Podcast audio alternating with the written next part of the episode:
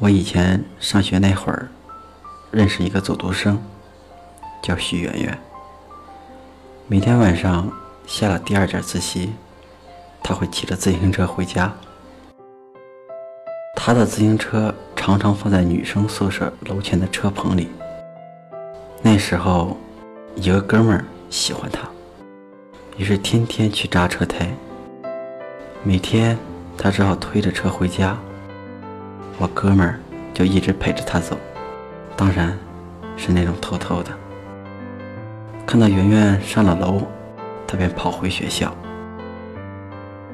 有一天，圆圆跑到我们班找我商量一件事儿。我问：“咋了？”他哭笑不得地说：“咱俩商量件事儿呗，你能跟你哥们说声别扎我车胎了吗？关键是我没钱补胎了。我在教学楼的楼道里。”笑得人仰马翻。我说：“要是主胎不报废，哪有备胎的份儿？”我哥们儿王胖子这么跟我说的。有时候，你喜欢一个人，可能就是一瞬间被他拿下。他的岁月静好迎面袭来，你缴械投降。自此信誓旦旦，非他不娶。那天。他推开舞蹈房的门，看到圆圆正好在那压腿，那一瞬间的感觉，这个妹妹，我好像在哪儿见过。也是从那一天起，圆圆的车开始每天漏气。王胖子每天放情书气球到徐圆圆他们班。那段日子，王胖子白天写诗放气球，晚上扎车胎给车放气。然后偷偷陪圆圆回家，再跑回学校。整个人几乎魔怔了。坚持了一个月，他瘦了十六斤。王胖子定义那段时光为爱情守候定律：晚上放的气，白天再还给你，你失去的东西，一定会在另一个空间加倍偿还给你。王胖子准备表白的时候，买了一把伞。然后就可劲儿的等下雨，他觉得下雨浪漫，就算是被拒绝了，大雨也可以掩饰他的狼狈。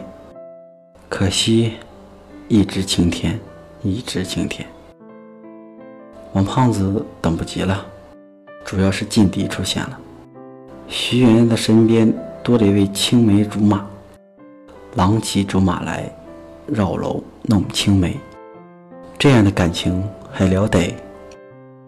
王胖子当然受不了，直接扛起伞，冲进了阳光里，冲到了徐媛媛的面前。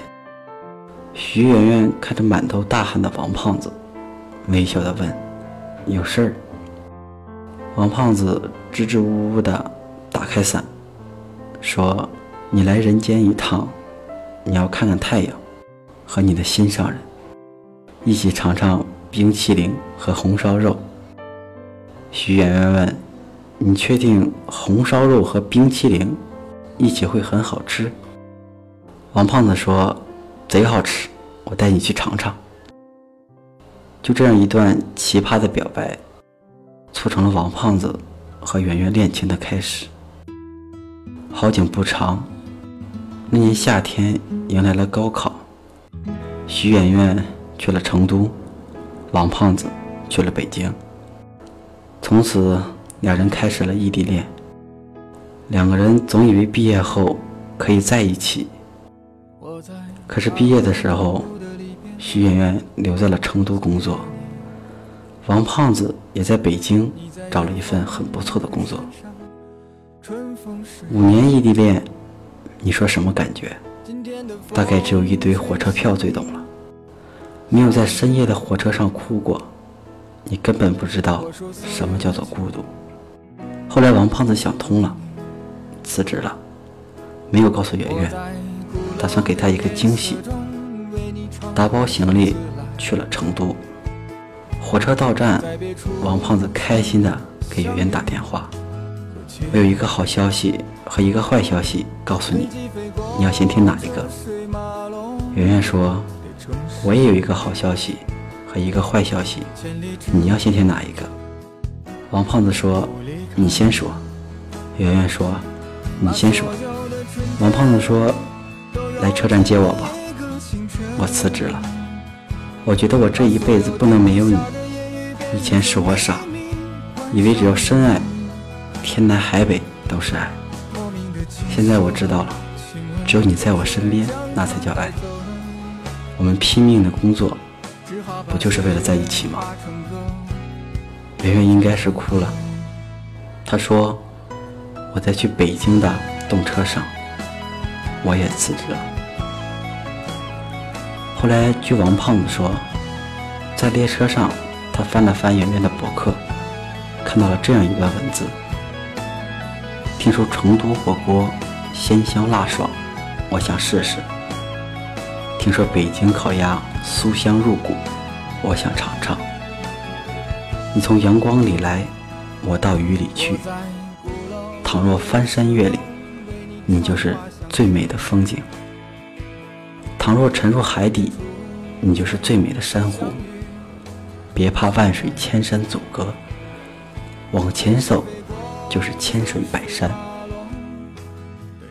唯愿你十年后提着老酒回家，桌上三菜一汤，一生。豁达有趣，做喜欢的事，爱的人就在身边。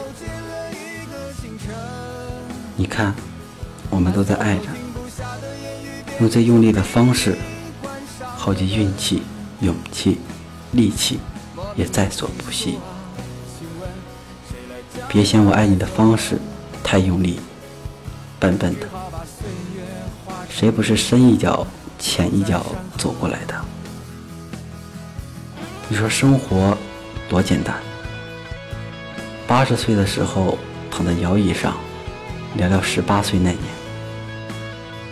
你说我爱你啊，我回答嗯，说者无意，听者有心。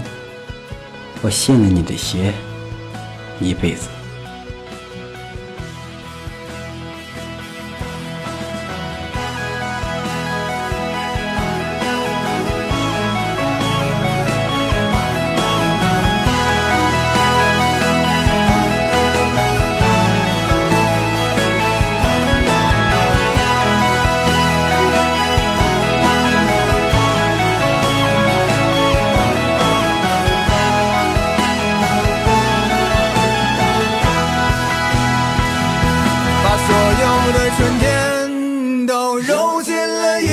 清晨，把所有停不下的言语变成秘密，关上了门。莫名的情愫啊，请问谁来将它带走呢？只好把岁月化成歌，留在山河。我在二环路的里边想着你。你在远方的山上，春风十里。今天的风又吹向你，下了雨。我说所有的酒都不如你。